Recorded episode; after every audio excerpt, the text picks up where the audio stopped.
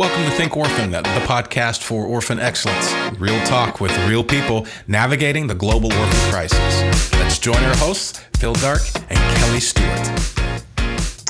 Hi, and welcome to the Think Orphan podcast, where we seek to help you navigate the orphan crisis with experts from around the world. We have a great show for you guys today. Just to give you an idea of what's coming, we have an interview with Tara VanDerWoude uh, that Phil did, and you're going to just love hearing from her. She's a adult adoptee. She's a social worker, an advocate, an educator, and just has a wealth of information and knowledge to share with us. We also um, have our thoughts from the field uh, from Guatemala, and also a book to recommend. But we just just want to kick off our show with our mailbag question. And today's question comes from Zimbabwe, and it is about data collection. So let me read this for you guys. It is basically someone mentioned in one of your podcasts that data is important. How can we collect the data for the country so we can make informed strategies to solving our orphan crisis? So Phil, why don't you why don't you give a an answer for that? Yeah, well, I, I, wish I had a great answer that just that just was the silver bullet for this. But unfortunately, as we have uh, come to see on this show, there really are very few silver bullets in this work. Um, in fact, I don't know of any that uh, are universally true.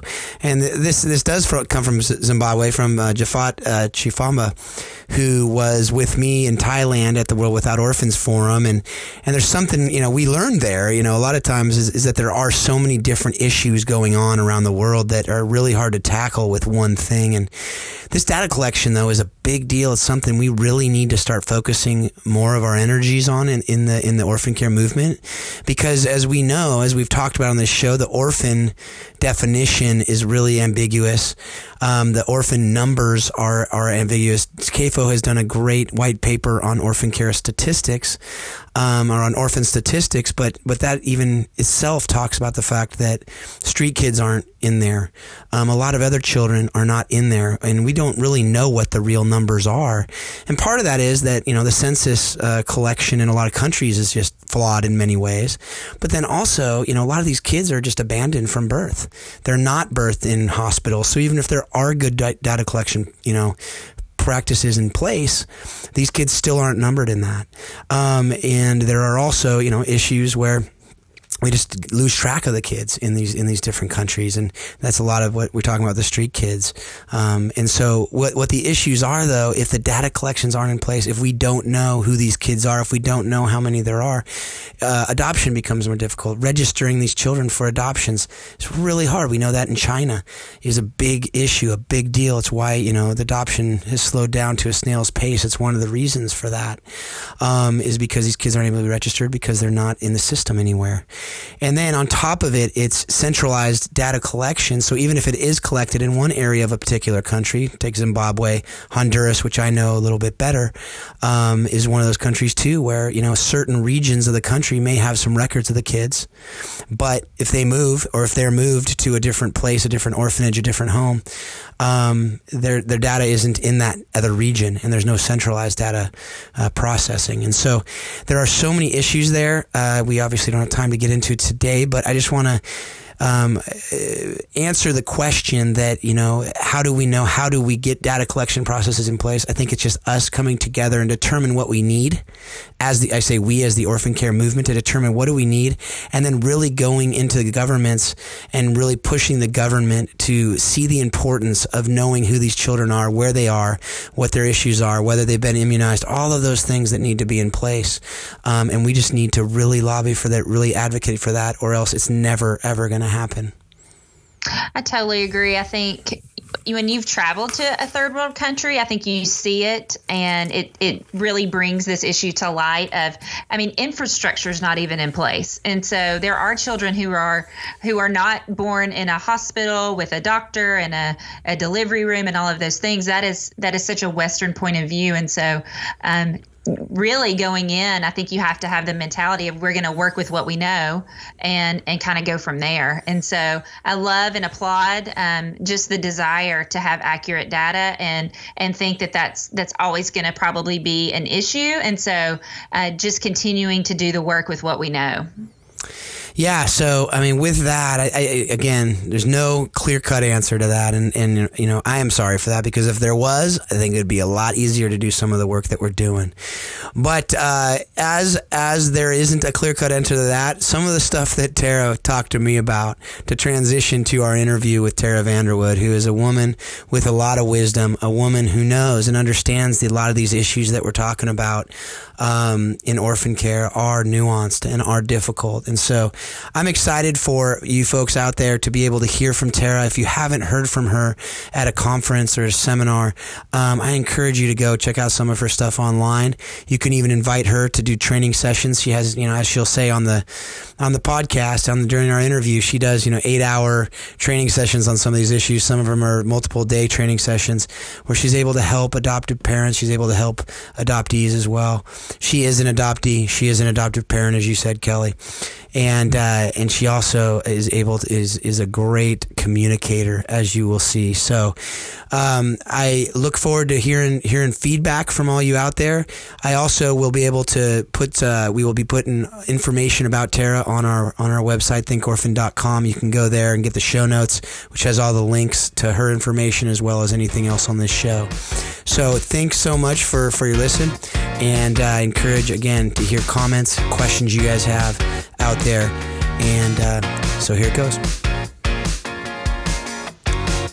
Well, Tara, it's great to have you here on the show today. How are you doing? I'm good, Phil. Thanks for having me. Yeah, so I know a lot of people out there uh, probably haven't heard your story, don't know a lot about you. Um, some of the mm. folks have probably uh, heard you speak at, a, at different conferences. I know I've heard you together for adoption, and you've been at the CAFO Summit. But for those of you out there that haven't that haven't heard you speak or don't know much about you, can you share uh, your story a little bit and how you got to where you are today? Sure. So I um, am a social worker, and I have most recently, and I guess I say most recently, as in the last decade or so, I have been in the adoption community um, really working to educate, I would say, current adoptive parents and also prospective adoptive parents. Um, I have some background working in medical social work, working in gerontology. I worked for Healthy Families for a while, which is a program to prevent child abuse, child neglect, making home visits to um, families' homes. And then most recently worked for several years at a large adoption agency. And it was really during that time where I became most interested in reading everything I could about adoption, the impact on adoptees, the lifelong ramifications for parents, for kids, for adults, etc., um, and really started speaking, educating during that time. Um, became really curious about attachment, identity, race, loss, trauma, etc. Um, personally speaking, you know, I'm also involved in adoption, I would say um, as an adoptive mother. So both of my children were born in Korea. My husband and I adopted them when they were six and 10 months. And then I also was adopt- adopted. So there's a lot of adoption mm-hmm. um, within me. And I was born in South Korea as well and adopted when I was about one year of age. And so I've lived the experience. So having lived the experience and then having read and done some research and continued to have conversations with fellow adoptees, adoptive parents, um, all of that kind of culminates into this, um, into what I'm doing today. And so I do that. And then I also work at my kids' school three days a week. And so um, I enjoy both. And um, I'm grateful that this ongoing conversation about adoption is happening.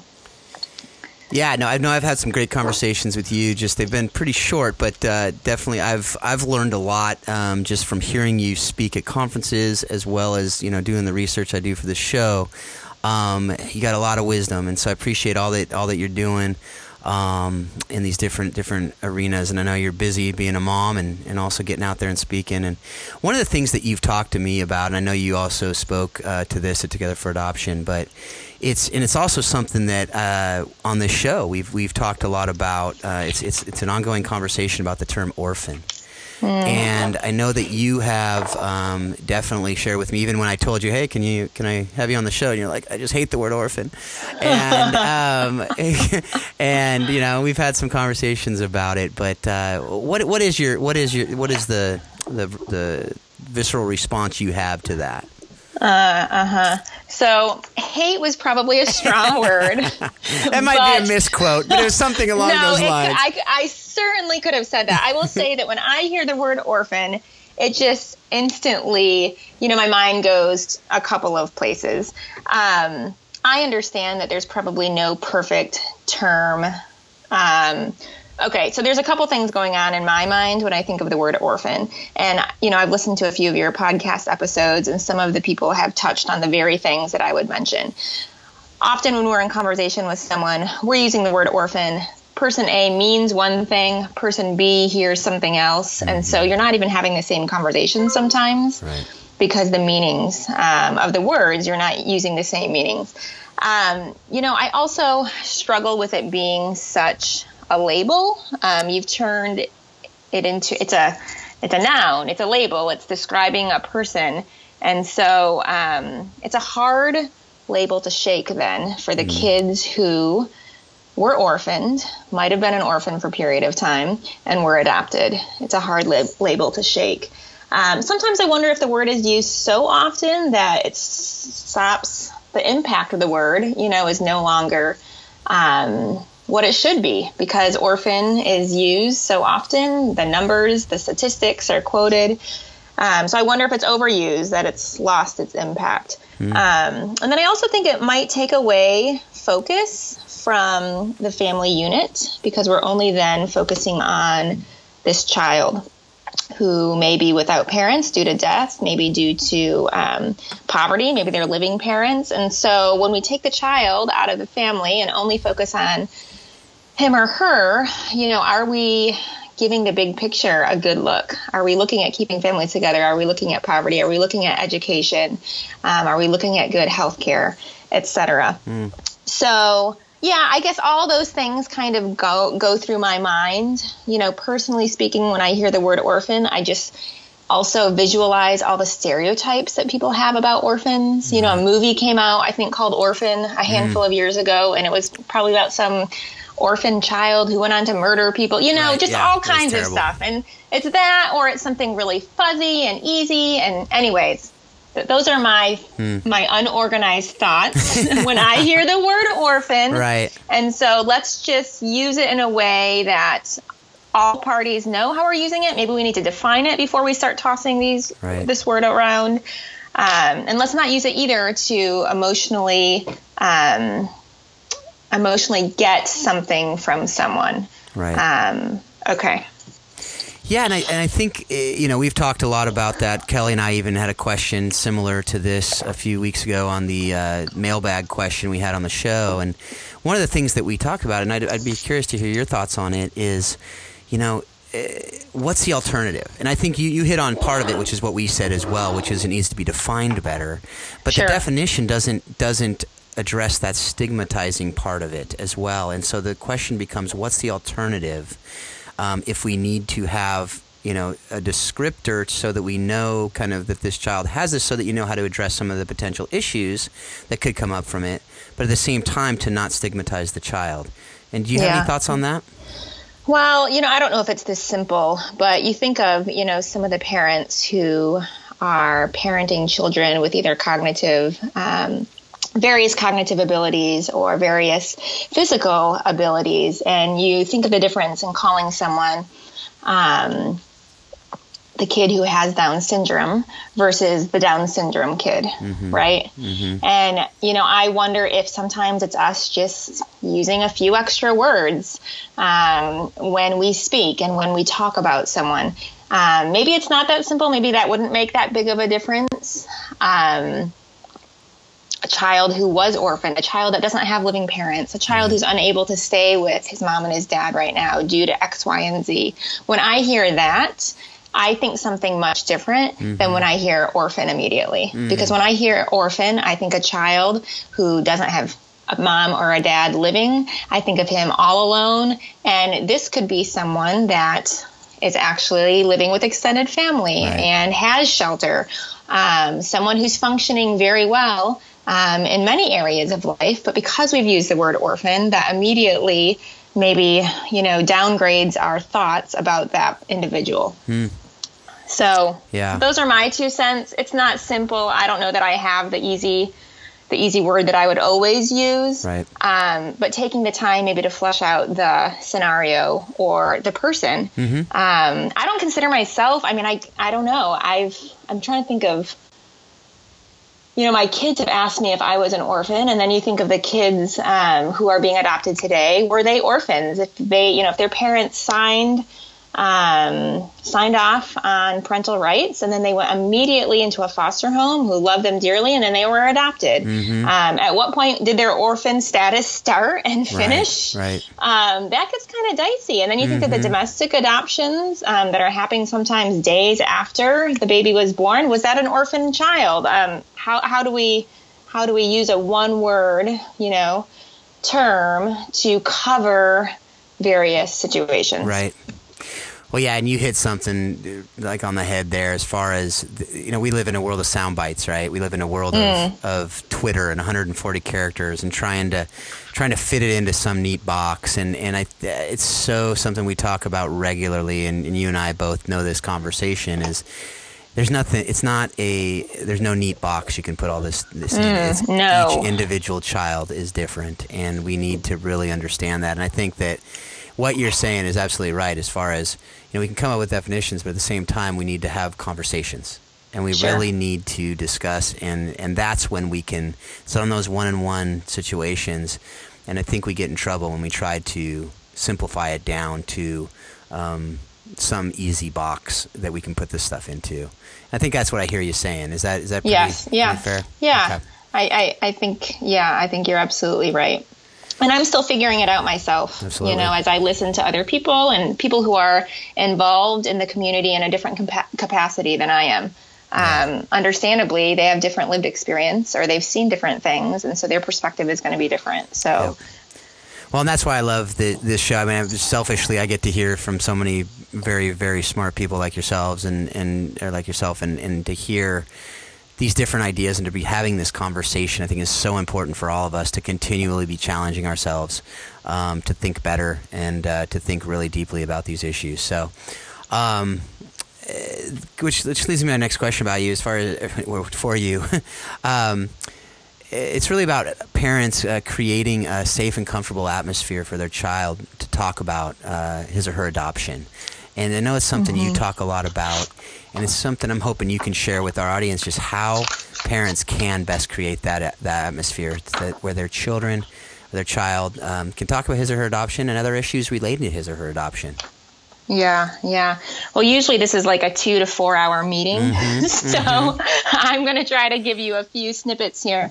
Um, I think that before we can even create that atmosphere, before we can even have the conversation with our children, parents really need to take a good look at who they are and their experiences, what might have brought them to decide to mm. adopt how they're feeling about the adoption, how they're feeling about parenting this child for whom maybe they have prayed for many years and it, baby is finally here, or six year old is finally here. Think through their motivations, expectations. I think that's really vital because sometimes I think our conversations with children about adoption, um, they're more affected by the adult because the adult has such big feelings, sometimes hurts, frustrations, biases even about adoption, maybe about birth parents, maybe about country of origin, maybe about behaviors that the child might be displaying, etc. Maybe about their own insecurity. Um, that that really can damage this ongoing conversation um, that we're to have with our children. So I encourage parents to first do that. Um, and then I um, encourage parents to really recognize that if we're not talking about adoption, how is that child going to know that it's okay to talk about, right? When parents are silent on something, um, what does that communicate to a child? I think we all probably had questions growing up that we didn't know how to ask our parents because they never opened that conversation. So we were embarrassed. We didn't know how to ask. We didn't know the words to ask. With adoption, I think there's an extra layer because we're asking these people who we know chose to adopt us. We're asking them about our adoption, and we don't want to hurt their feelings sometimes. Um, we don't want to be labeled as you know, pathological, something's wrong with us, Right. um, when really it could just be some curiosity. So really, it's the parent, it's on the parents, I think, to open the conversation. We tell parents start the conversation prior to even your child coming home. Think about what words you're going to use. Think about the circumstances that you know about your child's history, birth parents, right? The story doesn't start when you meet your child. The story has started when your child was still in the womb of another lady that you may or may not ever meet. Um, and that story starts with extended family, with a community, with a culture. Yeah. Um, get used to what terms you're going to use. Start the conversation when your kids are really young, if they come into your family at a young age, right? Yep. So you are laying that cognitive groundwork. You're using some words. Maybe they're not going to know exactly what that word means, but you're laying the cognitive groundwork, so to speak, so that the emotional and so that the meaning of that can sometimes come a little bit later. Um, it does not get easier to talk with kids about adoption. It usually gets harder because kids are starting to understand that most families were created by genetics, um, that most kids were not adopted, that they're the only one in their peer group that does not look like their parents. And so being able to have conversations at a young age about um, you grew in someone's womb just like all of us did. Yeah. Um, having conversations um, about having parents that you weren't able to live with. Um, because kids at a young age, they're pretty factual. And so, you know, I say this sometimes that kids might just be thinking, you know, the sky is blue, my mom drives a minivan, and I was adopted, right? Yeah. And it's kind of just all sometimes at the very same level. Whereas if you wait a few years, right, there's Yeah. different meaning to the adoption. Yeah. So I encourage families to initiate the conversation, to do it at a young age, and to talk about it openly and regularly. And so that doesn't mean every single day, Phil, that you're tucking them into bed and telling them about adoption, but you're going to use natural moments. Maybe you see a pregnant lady, and maybe when you get your kids back in the car and you're in the car, you're going to say something um, and just make some kind of one line statement about them growing in their birth mother's womb or whichever term you use for their first mom, birth mom, etc. So, yes, kids need to know their history, and I feel very strongly about that. It belongs to the kid, but as parents, we're the first ones to know often. We know before the children. And so, um, let's face it, it's complex Right. um, for a kid to have two sets of real parents, right? yeah. Um, most kids don't have that. Likewise, for adoptive parents, it's kind of complex to be parenting a kid that has Yeah. two sets of real parents. Um, so I think kids really need to understand as much birth and adoption information that we have in order to make sense of themselves, to make sense of um, their history and where they're going next. And I really think these conversations build good trust. Um, and so we're going to be talking about it on the car ride home from soccer. We're going to talk about it once in a while around the dinner table. It's not the, you know what, honey, we need to have a talk. it's going Right. to be, Absolutely. yeah, none of us, none of us wanted that. That's scary. Yeah. Um, and sometimes we're just going to offer some thoughts and ideas so Yeah. that um, kids can choose whether or not to continue that conversation. It's not just, do you feel this way? Do you feel that way? Do you Mm-hmm. think of her? Because yes and no questions, that can really put an adopted person on the spot, right? Right, Because right. usually it's not yes or no. It's well, yes and no, but Mm-hmm. sometimes. Um, and so we get to have this conversation with our kids, and it's um, it's exciting to me, I guess, because I want my kids to know that I'm in their corner, right? Like they can count on me, not just for the information, but also for whatever support they need in processing and figuring it out and being excited and being sad um, and what they're going to do with what they have um, moving forward. Yeah, no, and it, it sounds like uh, you know you're really kind of developing and earning conversations as you go along. So, like you know, you, you start as early as you can with age appropriate conversations and build and build, and so that, like you said, and it's it's not a big one talk one day. Right, Yeah. right. And, and so, somebody asked me actually in the class that I teach the other day, was there a best time to tell your child that they're adopted? And I said, uh, you know, I don't know. Uh, you know, uh, that's a very interesting question. I think that probably as early as possible, that's appropriate. You know, and it sounds like you're. That was just kind of my gut reaction to it based on the research I've done. But I've never been in that situation either way, mm, as a parent mm-hmm, or a mm-hmm. child. Mm-hmm. But it sounds like that's what you uh, have confirmed that my gut was was right. Fortunately, yeah, um, I never want my kids to not know a day when right. they didn't know the truths of who they are. And you think about anything important in our lives, right? Mm-hmm. Like I want them to always know, have always known the Lord. You know, right. as I talk to them um, and instruct them in the ways.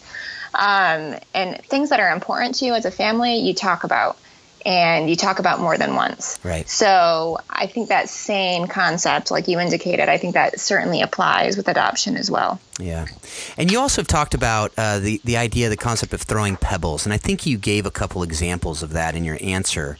Um, but that's something that you talked about in, in one of the talks that I listened to. And can you just share with the audience what what that is and why it's effective? Sure. So the concept of tossing pebbles or throwing pebbles, um, I'm actually not sure if it's tossing or throwing. Um, I believe it comes from Holly Van Gulden, who wrote Real Parents, Real Children Parenting the Adopted Child. It's you know, it was written probably back in the 90s. Um, but she talks about some indirect statements that you might make about adoption that are just neutral, that you're just kind of throwing out there, and that your child may want to talk about adoption and may throw a pebble back at you and say something back um, immediately um, around the topic of adoption or birth parents. Or your child might just continue to play Legos or do whatever he or she is doing at that time.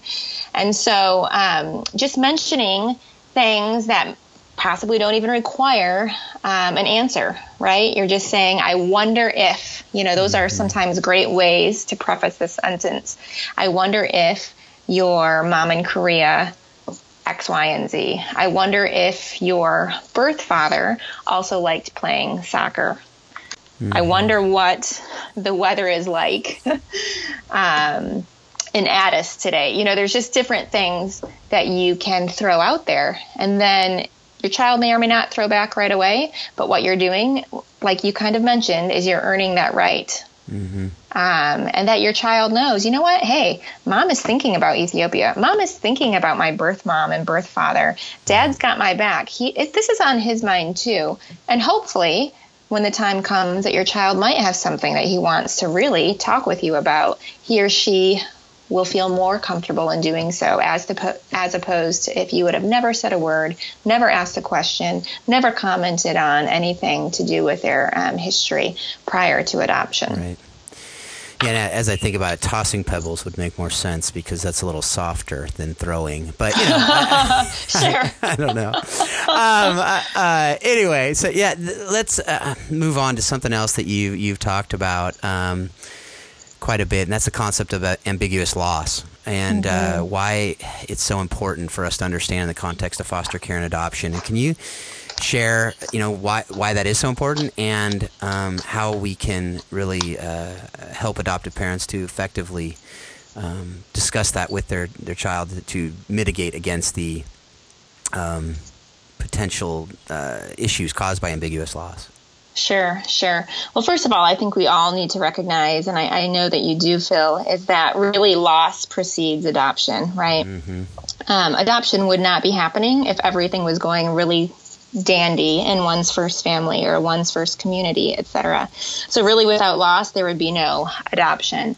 Um, and as sobering as that is, I think when we don't see adoption full picture, um, we are doing a disservice to these children who were parenting.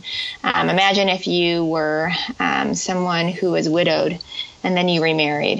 And imagine if everyone only focused on the remarriage forward and expected that nothing ever happened to you prior to the to the marriage of this second spouse and that you didn't experience that loss, right? right. And so I think in adoption, unfortunately, sometimes we just look at adoption forward and we forget what happened prior to the adoption. Um, ambiguous loss is something that I really just started learning about in the past, possibly five years, maybe. Mm-hmm. And it was coined by Dr. Pauline Boss, B O S S. And she talks about two types of ambiguous loss. Um, and with ambiguous loss, she means that there's no closure, right? Mm-hmm. Um, there's no death certificate, there's no ritual, there's no formal goodbye often. And so this loss is really ambiguous. And so the challenge is how do we learn with this ambiguity?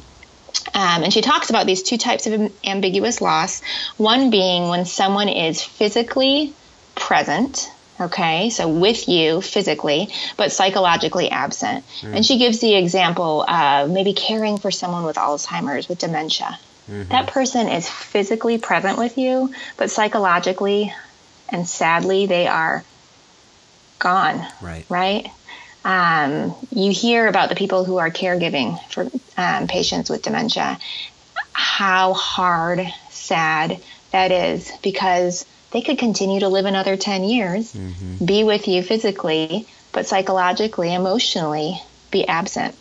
And then she talks about the second type of ambiguous loss, and it's reverse. When someone is psychologically present with you, okay, so on your mind, in your thoughts, but physically, that person is absent, right? So then you mm-hmm. think of the situations with birth parents. So my birth mother and my birth father could very much be on my mind. I could be wondering. I could be wishing. I could be thinking about them, but physically they're gone. And so she really talks about ambiguous loss being the hardest loss to process because there is never an end. And mm. so there are some adoptees who think, you know what, I have to keep looking for my birth parents because what if they're also looking for me or I owe it to them? You know, there's mm-hmm. never any information that puts closure for right. so many adoptees.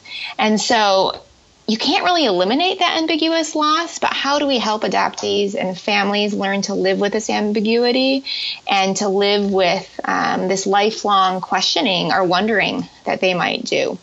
And so it really helped frame for me um, the loss in adoption. Um, because I think some people, and I think things are changing, things are changing, but I think that some um, individuals still think that once you're adopted, man, you've got it made, right? You've got two parents now, you've got um, your physical needs met. Wow, someone actually chose you, and that that may in fact erase any loss that you might have.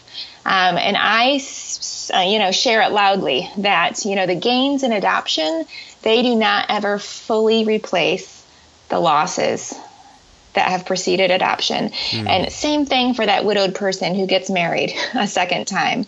Just because that person has a new wife or a new husband, that does not mean that there is no grief or that there is no thoughts for that first spouse who died. Right. Um, so that's ambiguous loss, and I've really enjoyed um, learning more about it. She has a book called Ambiguous Loss um, by Pauline Boss that you mm-hmm. can read. Um, she worked with families who lost loved ones in the missing Malaysian flight. She works with families who have um, loved ones that were sent off to war and um, presumed dead, but they could never find remains for. I mean, talk about ambiguity. There's yeah. no closure.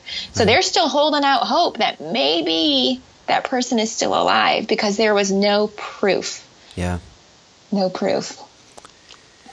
Wow, yeah, and uh, you know, I think that that's so helpful to, I mean, to me to understand that. To I'm sure it's a lot of uh, adoptive parents out there who who may not have ever thought about that. Um, probably are many, um, but I, I, now want you to talk to the the idea of how we can, um, as family, as adoptive families, I mean, how you have done this and how you can encourage others to help others, like myself, who have never adopted a child, um, help the children to work or help them to work with families, work with children potentially. I'm thinking of teachers and how you have on your blog you you have a post that talks about a letter that you encourage parents to write something similar to their teachers to help them understand and help with the adoptee's loss and grief. Mm-hmm. Mm-hmm. Hope that was a good um, enough question. I, I, was a little jumbled there, but do you know what I'm? Okay. I hope you know yeah. what I'm talking about and asking. Yeah, I think parents first need to believe that there is loss in adoption. Like I said, I think the conversation is um, changing. That parents are seeing that. Mm-hmm. Um, you know, I think maybe years ago it was more the mentality of they've got a great family, raise them as if they're your own, everything's going to turn out great. Mm. Well, we've learned from generations of adoptees that it's a little more complicated than that. Right. Um, and so, parents entering into adoption, some have no idea that there's going to be this lifelong um, conversation that includes loss. It includes a lot of gain, but it includes loss and it includes some hard feelings sometimes. So I think um, early on, even for parents who are considering adoption, um, agencies, social workers, we need to be educating prospective adoptive parents um, about big picture of, you know what, you might just be envisioning adopting a little baby or adopting your five year old. Um, but let's think about that. But let's look well beyond that as well and talk about some concepts and ideas that maybe you haven't given much thought to. You know, how do you see yourself handling X, Y, and Z 10 years down the road? I wonder if you've ever considered this when your child is 18 or when you're raising and parenting your child. Um, so parents need to get comfortable um, with the loss, and they need to take the lead in those conversations. Um, and again, you know, kind of goes along with talking to kids about adoption. I, at the end of my, at, at the end of the day, want my kids to know my mom's in my corner. She understands this. She told me that I might even feel sad about this. And wow, I'm so glad I knew that. You know, they're probably not going to tell me that someday, but in their minds, I want them to have that comfort of knowing that, hey, I might not have all the answers, but I understand that there is in some t- in some ways there's nothing easy about this being an mm-hmm. adopted person, right? There's nothing simple about it in some ways, and so um, I encourage parents to talk about the full story, to talk about pre-adoption, to say things to their kids um, that plant seeds of adoption being both hard and good. You know, some parents will say, What? You want me to bring that up? Why can't I let them get to that themselves? Well, when they get to that themselves, are they going to feel like they can talk with you about adoption if you've only been celebrating adoption and focusing on all the gain and the love and the miracle of it all? Which, Phil, I believe that's all there. Don't get me mm-hmm. wrong. But when you forget to talk about, wow, it's also really hard sometimes being the only adopted person in your friend group. Um, so saying things to your kids that you know what honey? It is sad when parents and kids can't stay together. And there is both loss and gain in adoption. Um, saying things to your kids like you know i wonder if someday you're going to think about your birth parents more often. Or yeah missing your parents who are in ethiopia. That's very natural and i wonder if other adoptees feel that way too. Um, saying things like, I bet it's really tough not having all the information about your first family, and I really wish we knew more.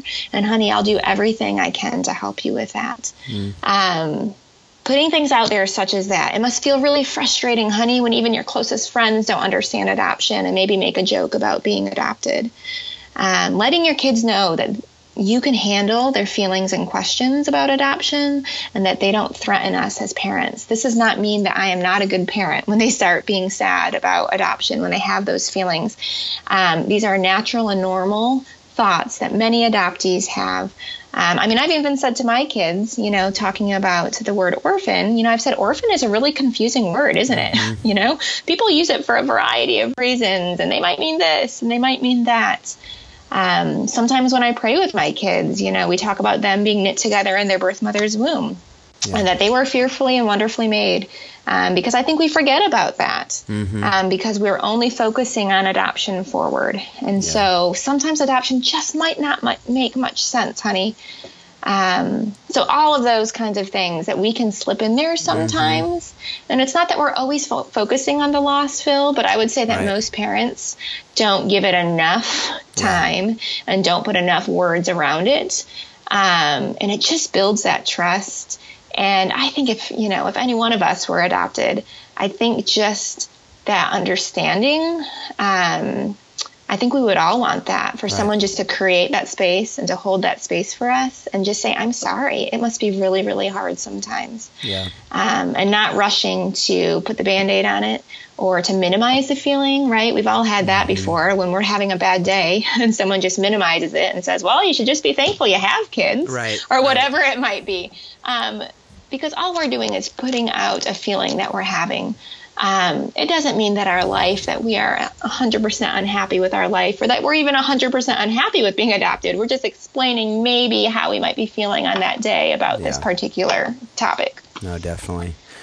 Yeah, and I, I, I, think too, it's, you know, kind of going back to what I tried to ask and didn't do a great job with it, but I think you had, uh, you recently, and I know you've talked about it in the past, but you recently posted a, a sample letter that uh, parents could write to teachers um, before the school year, just to mm-hmm. give an mm-hmm. idea, you know, of the, or just to really make them aware of. They might not know the child's adopted, um, and for and you use the example of maybe a family tree assignment that could cause potentially could cause some trauma. Sure, um, sure. And can you just quickly just talk about that and, and just yeah, and you know I think that we I, am going to point people to to that letter okay. as well, but just to share a little bit about what what uh, I'm talking about there. Sure. So I have a bit of an online presence via my website and um, my my blog that I is very neglected right now. Um, but often parents will email me very often and say, "What? My kid has a family tree project. What do I do now? It's already been assigned." Um, and I, I tend to believe that that's almost too late sometimes, right? Mm-hmm. Because what's going to happen now? Your child's going to get an altered assignment possibly, right. or your child won't be able to do it, and it's going to put him even more in the spotlight. And so um, I'm in the same boat. How much do you tell teachers? Do you tell them they were adopted? Do you not? I don't want to tell them because then they might think that I'm trying to get special favors, or they might, you know, have all these stereotypes about adoption. But I don't not want to tell them because it's not a secret in our family, et cetera, et cetera. So I have this example that I have on my blog um, of just some wording that you can include um, in a back to school email to your child's teacher. And I include a little snippet, I believe, about, you know what, there are some assignments that might be impossible actually for children who are adopted and other children that weren't adopted even um, some assignments that are just impossible um, for them to complete. And so, hey, you know, if any of these might be coming up this year, you know, I've got some other ideas of assignments that will achieve the very same learning objectives, but if we can chat about that beforehand, et cetera, et cetera, um, and just keeping it lighthearted. Um, and I don't mean lighthearted as in haha funny, but this is serious, but at the same time, this is just reality. And so let's just kind of talk about it. Um, and I understand that not everyone knows everything about adoption, mm-hmm. and that most mm-hmm. people know that about adoption through the media, which is not a reliable source. So, um, just giving teachers some information, opening the conversation, thanking them for the work they do. I mean, they're expected to know so much right. about so many childhood topics and beyond. Mm-hmm. Um, but I tried to put some of those concepts into words. So I hope that explains it a little. No, absolutely. And I think that the letter, and I think that it, it definitely is something that people can go onto your website. What is that website, by the way? So I believe the website is my name. I, I, haven't visited it it's in a, a long time, but it's Tara and then it's VanDerWoude, all one, taravanderwoude.com. Okay, we'll so, have that on the on the show okay. notes as well. So, um, and we'll link to that to that letter in particular. But it, you can go to the to her website and has the blog. It's pretty easy to navigate. Um, I want to go into uh, the last issue we're going to talk about, and, it, and, it's a big one. So we're obviously not going to be able to touch on everything that, that we'd want to talk about with it. But it's the idea of transracial adoption. Mm, and obviously, mm-hmm. you have you know firsthand personal experience as an adoptee and an adoptive parent. And um, with all of the talk today about, I mean, there's so much so much good, bad, ugly on international adoption nowadays out there. You can find whatever you want, advocate for whatever position you want. But I'd be curious to hear your thoughts um, just on uh, the transracial international adoption in general, um, and then also what. Um, transracially adopted children need from their parents. Um, mm. And mm-hmm. so, I mean, I think that quickly, just I imagine there's obviously so much we could talk about on this, and I, I know that we're going to be shortcutting anything, but um, to hear your thoughts on that, I know you have. Sure. Sure. Um, so yes, the transracial adoption talk that I sometimes do is seven hours. Yes. It's an all day. Yes. So we won't we keep you on the phone for seven, seven hours. hours. Yeah. um, I am very pro ethical transracial adoption. Yeah. Okay. Yep. And you know maybe that's the easy answer here. Mm-hmm. Um, I believe it can be done, but I believe that parents need to be educated um, beforehand, during, and after about about um, various various topics. And so, when I hear of a family that's adopted, uh, maybe white parents adopted a black child, and they didn't have one ounce of training that's scary to me. That's that's a little bit a little bit scary. Or when i think about the agencies that charge more fees um, for certain race childs and um, a smaller amount of fees mm. for other race children. Well that's unethical. Um, so anyways all this to say parents need a larger toolbox is what i would say um, we all have this parenting toolbox. If you're adopting transracially, um, there are going to be some new concepts that you need to consider that maybe you have never never considered before. We all know that navigating race in our society it's complex, it's hard. Um, I think that kids who are adopted transracially um, need parents who really abandon the notion of being colorblind right? Mm-hmm. You know, I think sometimes I hear that Christ- Christians and non Christians alike, they pride themselves in being colorblind. Right. Um, and I think they mean to be saying, I don't even notice race. You know, you could be pink or purple. I don't even care. It doesn't matter. I'm going to treat you the same. Um, or they really mean, hey, race doesn't matter. We're in a post racial world now. We're not growing up in the 50s or the 60s. That was a long time ago. Um, but really, I would say when you say that you're being colorblind, um, it's impossible unless you're visually impaired it's impossible. Um, you're not going to meet me and say, "Oh, I don't even remember if she was Asian or not." right? Right. Right. Um, we teach kids at a very young age to notice differences circle circle square circle which one is different mm-hmm. but all of a sudden when race is involved we're supposed to not notice differences and so it's okay to notice differences in race what's right. not okay is to make all these assumptions and generalizations. So mm-hmm. I encourage parents to move away from that notion, to really think about their own biases and privilege. We all have them. I know I see someone on the side of the street when I'm driving somewhere, and I immediately think something about that person based right. on their appearance. Research shows within milliseconds, we are able to um, come up with an approximate age gender and race of a person. And that happens automatically. I don't have to say, oh, Tara, how old do you think that person is? Um, immediately, my brain just just jumps there. Right. Um, so parents need to wrestle with some of that. Think about that. Think about maybe why they haven't had to have some of these conversations before, based on their race, perhaps. And then um, I think we need to raise children in places where they are not the only um, we all want connection. We all want to feel like we fit in somewhere. Right. As adults, we look for that in the churches that we go to, in the social groups, in the schools, with our friends.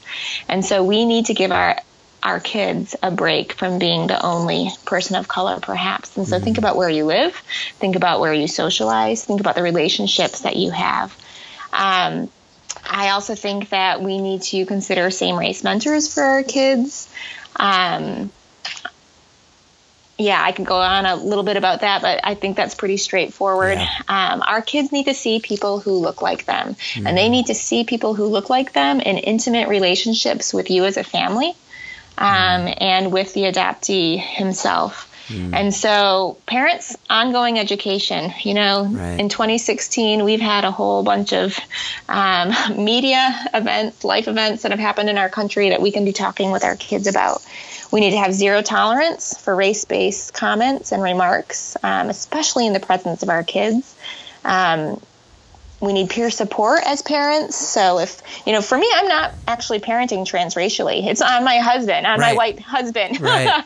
um, but you as parents, we need, you know, we need peers and other adoptive parents um, with whom we can have these conversations and with whom we can try to figure figure some of this out. And then we need to be able to talk with our kids about race, initiate the conversation, correct them of innocent assumptions, um, talk with them about the difference is of noticing someone's skin color versus making assumptions and generalizations. So that's in a yeah, nutshell no. transracial adoption. Yeah, that's that's so like you said. I mean, these are such massive topics, and I wanted to touch on them because your your wealth of you know knowledge and resources and wisdom is, is broad. And and I know that people can go to your website also to, to reach out to you if they want to use a speaker and to train you. And that's really what you do is train people in these areas. And and you're you're really really good at it. So I just encourage people out there to you heard a little little tidbits today. And there's so much more where this came from. And you know we didn't even really get into the the meat of a lot of this stuff. But um, I, I think that there's enough there for people to really start thinking about these things. And I think you even touched on in that answer the ideas of implicit racial bias and Sure. things that you're hearing these terms, and they're, that we don't want them to be buzzwords. I think it, there's one thing that's been consistent in this episode, and I think you'd agree with this. So much of this just comes to communication. Communicating mm. with our Yes. children, communicating with others, communicating people on, you know, rather than making that snap judgment and being done, to actually mm. get into a relationship with somebody, to take Yep. that risk, to say, you know what, I don't know you, I know nothing about you, and let's get to know each other before I make some assumptions. Yeah, I love that. And so that's something that you know I'm I'm challenging myself to do regularly as well, and read books that you might not otherwise read by authors you might not otherwise read, and and learn. You know, just learn about these things. So. Anyway, I, I definitely appreciate all that you said today, and, and I, it leads us to our last couple questions. Speaking of reading, um, what have you read or watched or listened to um, that has most impacted your thinking on the issues surrounding adoption and the care of orphaned and vulnerable children? So I will actually. Can I answer it based on race? Is that okay? You can answer that's a top- whatever you want. It's a very Okay. broad question. I am a rule follower, Phil, so I feel a little guilty not answering it exactly how you'd like. no, Um, uh, whatever. I love okay. variety. Okay, so since we were just on the topic of race, um, a podcast and a website that I found a few years ago now, I don't know, four years ago, was the Reformed African American Network, RAN, R A A N. Are you familiar with that? I am. I am. Okay, and so I just love listening to those guys on their podcast. I love reading some of the articles that they write. Um, you know, I've lived my whole life basically in this white and black world, but I'm somehow in between. You know, if we talk about this racial hierarchy in our society that is unwritten but kind of exists, Phil. Right. And so race has always been a topic that is on my brain because I've lived it and I've had some experiences um, regularly um, based on it. So, anyways, I just love hearing um, hearing the thoughts from fellow brothers and sisters in Christ. And so that's something, especially if you're adopting transracially and parenting, I would encourage anyone to um, tune in to the podcast and to their website.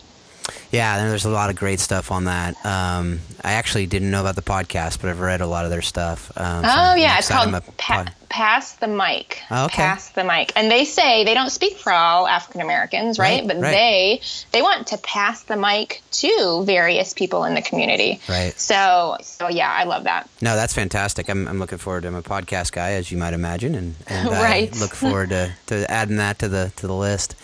Um, last question, uh, Tara. So, what one person has most impacted your thinking on the issues we've discussed today, and that you're working on every day? Okay, so I'm going to break the rules again. Yep. And I'm going to say the one group of people, and um, I think for me, it was in my late teens, early 20s. So this was a while ago um, when I started hearing and learning from fellow adoptees. And, you know, so much of the conversation about adoption is driven by agency professionals and adoptive parents, right? They're the ones with the blogs, with the books, they're speaking, they're talking, they're encouraging other people to adopt, et cetera, et cetera. But when I started hearing from other adoptees and realizing that my experiences were not that unique, actually, that my thoughts, my feelings, the way I looked about these complexities of adoption, um, that other people shared that too, that was really empowering for me. And then to know that these people were out there speaking and saying things, and in some ways breaking this silence and talks, you know, kind of sharing, wow, this is actually what it's like to be the adoptee, right? You might be talking about us, um, but please pass us that mic. Um, Yeah. And please be willing to listen to what we have to say without just casting us as the angry adoptee or the adoptee who has unresolved issues. Um, because don't we all have those feelings some days about whatever part of life? Um, but please just listen and know that adoption isn't just simple, neat, child gets family, lives happily ever after. Yeah. Please go with us to these places that you might not have imagined. Um, and so I have been so, I think, empowered by other adoptees who bravely put their stuff on the internet, who have shared things, who um, really at the expense of often some adoptive parents or people saying that they, you know, they're unhappy, they're angry. Well, they must have had a terrible childhood. All of those things. Right. Um, so I'm grateful for that that group that's out there. Oh, that's good. That's good. Well, that's a great place to finish, and thank you so much for for your time, for the wisdom that you've imparted, and uh, I look forward to con- continuing our conversation real soon. Wonderful. Thanks, Phil. Well, that was some great stuff from Tara. I hope that all you out there learned as much from Tara as I did. And uh, so, Kelly, on that note, what what did you take away from it? Well, I obviously relate to a lot of things that she had to share. And one thing that really stood out to me was just the discussion on ambiguous loss and how that plays out in the the lifespan of an adult adoptee or as a child that's adopted. And and so we definitely see that. I mean, there's just an a, kind of an open ended um, grief. I think that kids who are adopted or kids who have had significant loss in their life um, that they experience. And so being able to walk through those uncomfortable moments with with a with a child or uh, and not be able to answer all their questions and not be able to um, really totally understand what they're feeling, but but really being able to kind of like she said, just give the space for those conversations, um, give uh, permission for them to have those conversations with you. And and really that comes from being able to embrace some of those hard things. And so i know as an adoptive mom those are those are things that we that we are walking. And so i, I just really appreciate just that that concept um, but also the direction that she kind of gave through that. What about you phil?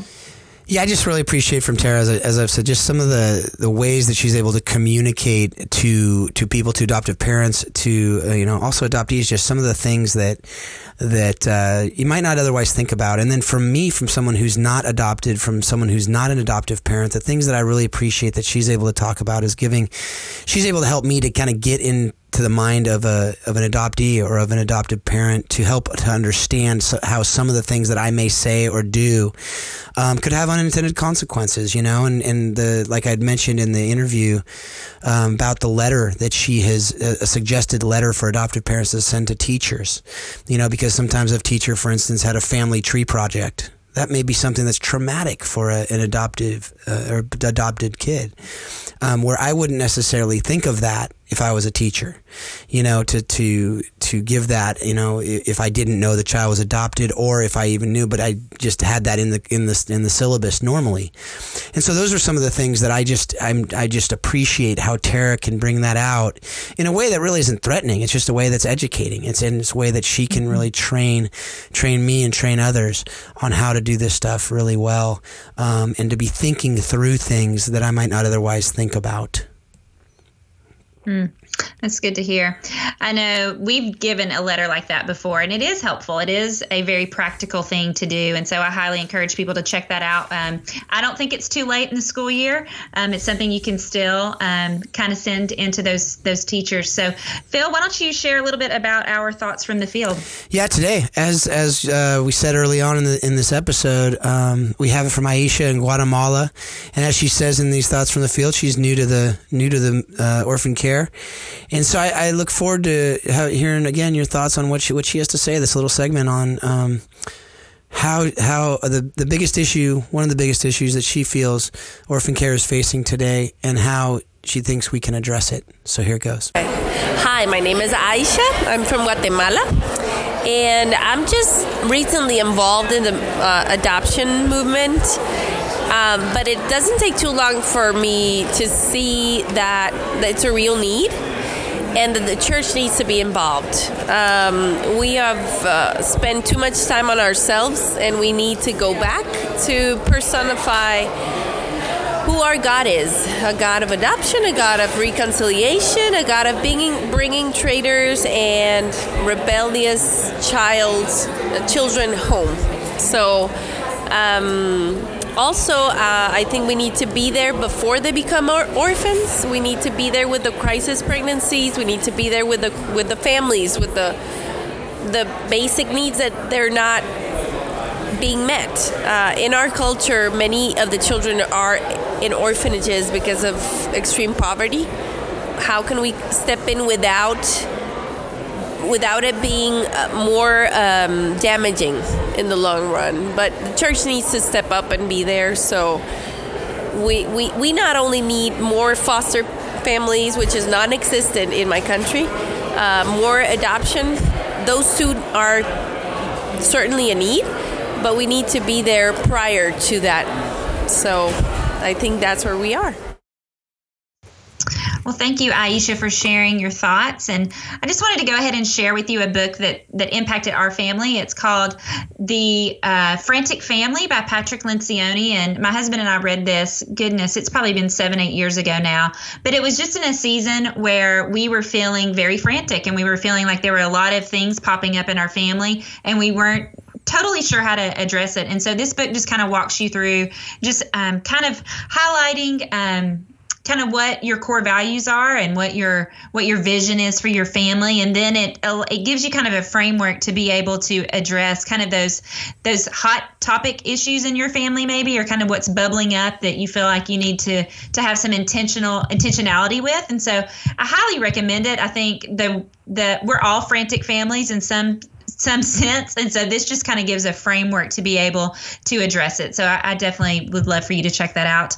Uh, Phil, and, Phil and I want to wish you a Merry Christmas. We are taking a couple of weeks off for the holidays. And so we just want to say we wish God's best for you in this holiday season. We wish you a very happy new year. And we look forward to, um, to having you join us after the new year. So again, Merry Christmas and a Happy New Year. We hope you've enjoyed today's Think Orphan podcast. For all the information in this week's podcast, please visit us at thinkorphan.com. You too can be part of the conversation. Send your questions to info at thinkorphan.com or join us on the Think Orphan Facebook page. Thanks for listening, and we hope you'll join us again on the next edition of Think Orphan.